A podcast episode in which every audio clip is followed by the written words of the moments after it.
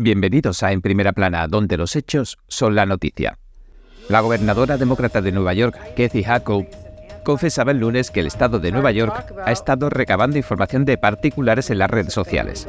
Lo justificó asegurando que esta invasión de la privacidad y de las libertades les permite controlar el llamado discurso de odio, tras el aumento de los ataques antisemitas. En esta línea, la candidata presidencial Nikki Haley también planteó lo que para muchos ha sonado como una flagrante violación de la Constitución. Quiere obligar a todos los usuarios de las redes sociales a que se identifiquen en Internet. En este caso dice que lo que se combatiría es la amenaza que representan los bots de Rusia, China, Irán y Corea del Norte.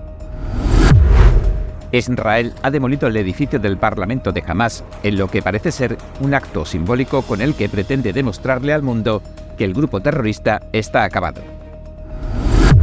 El estado de Michigan ha decidido que no se le puede impedir al expresidente Trump que presente su candidatura a las primarias estatales en virtud de la decimocuarta enmienda. Y ahora entremos en materia.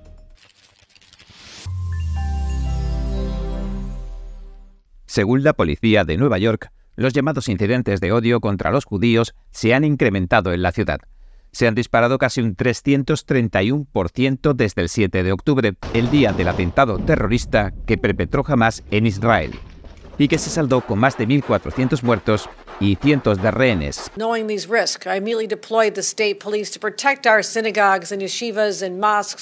Desplega inmediatamente a la policía estatal para proteger las sinagogas, las yeshivas y las mezquitas, recortó la gobernadora Hochul el lunes tras reunirse con las fuerzas del orden, las autoridades federales y los principales líderes judíos de Nueva York.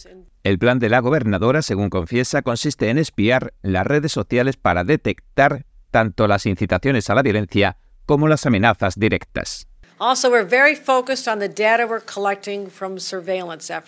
Estamos muy centrados en los datos que hemos recopilado con las iniciativas de vigilancia con aquello que se está diciendo en las redes sociales, concretó la señora Hochul. En sus propias palabras, van a contrarrestar esa negatividad y llegar a las personas que emitan un discurso de odio. En la arena política se suele denominar discurso de odio a las retóricas patriotas, antiglobalización y antiinmigración descontrolada, entre otras. Los reveladores archivos de Twitter confirmaban hace meses que el gobierno ordenó a la famosa plataforma de redes sociales que censurara publicaciones y cerrara cuentas de la oposición política, en nombre del llamado discurso de odio. En su aparición en la Fox, Nikki Haley, la ex embajadora de los Estados Unidos ante las Naciones Unidas, también dijo que pese a que el antisemitismo siempre ha existido, lo que se está viendo ahora resulta exagerado cree que el problema radica en la desinformación que están diseminando las redes sociales Rusia, China, Irán y Corea del Norte, y propone dos medidas que han generado polémica. Cuando asuma el cargo, lo primero que tenemos que hacer es que las empresas de redes sociales nos muestren sus algoritmos para saber lo que están fomentando, dice la señora Haley. Pero la candidata republicana a las generales de 2024 y cabildera del complejo industrial militar no se detuvo ahí. Lo segundo es que cada persona deberá verificarse con su nombre en las redes sociales, añade. La señora Haley argumenta que con la verificación obligatoria se eliminarían los robots rusos, los robots iraníes y los robots chinos, y que todo el mundo se tendría que responsabilizar de lo que dijera las redes. Asegura que si los usuarios se tuvieran que identificar con su nombre, se recobraría parte del civismo en las conversaciones en las redes sociales. Y no cabe duda de que se sabría con mucha más facilidad quién dice qué y en dónde lo dice. La propuesta generó una fuerte polémica en Internet. El expresidente Donald Trump la calificó de peligrosa e inconstitucional. El resto de candidatos presidenciales republicanos a mucha distancia en las encuestas del expresidente también reaccionó. La directora de respuesta rápida de DeSantis, Christina Pushup, insinuó que aunque no era abogada, esto le parecía descaradamente inconstitucional, porque la libertad de expresión incluye el anonimato. Otro candidato republicano para 2024, Vivek Ramaswamy, escribió que la propuesta de Haley es una violación flagrante de la Constitución y sale directamente del manual de los demócratas. El corresponsal del Washington Examiner Byron York preguntó si no plantea eso problemas preocupantes de privacidad y libertad de expresión. El Times of Israel declara que después de que las tropas se fotografiaran dentro del edificio del Parlamento de Hamas en la ciudad de Gaza hace algunos días, el ejército demolió el lugar en un acto simbólico.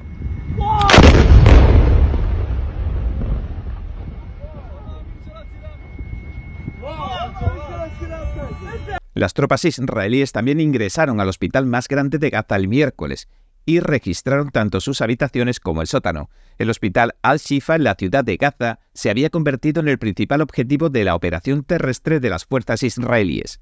Dicen que los terroristas de Hamas tienen su cuartel general en un entramado de túneles bajo el hospital, con la intención de usar como escudo a los civiles para protegerse de los bombardeos, etc., algo que jamás niega rotundamente.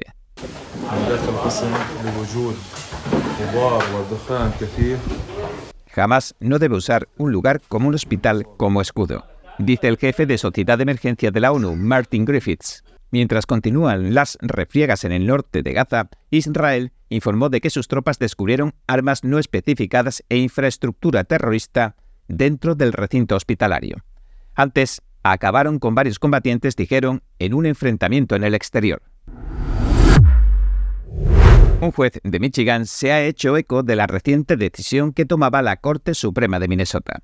Desestimó que se le pueda prohibir al presidente Trump que presente su candidatura a las primarias estatales del Estado en base a la decimocuarta enmienda.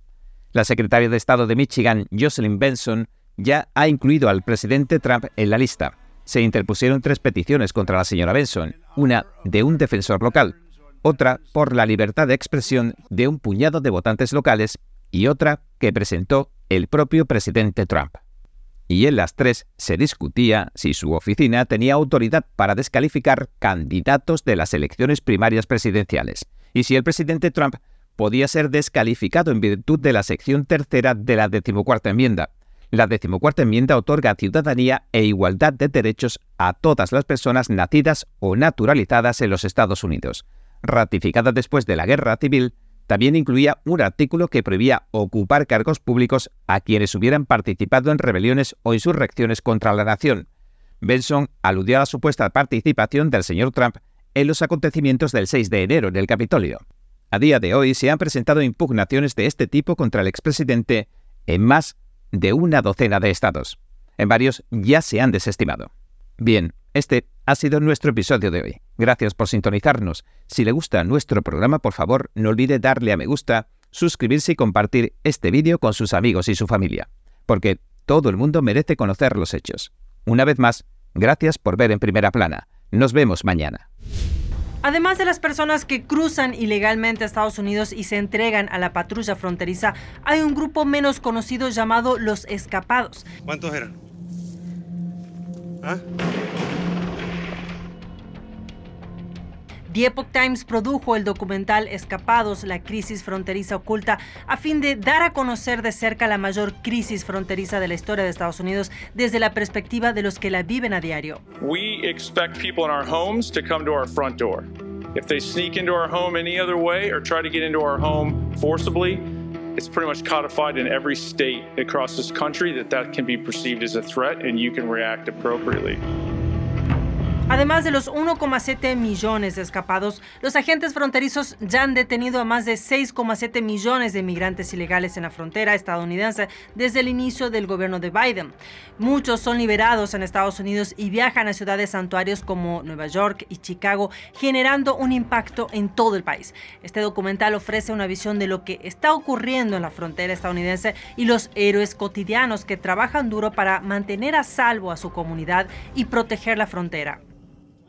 We have ports of entry, 328 of them that are established as our front doors, and we just ask everybody to go through that front door, period.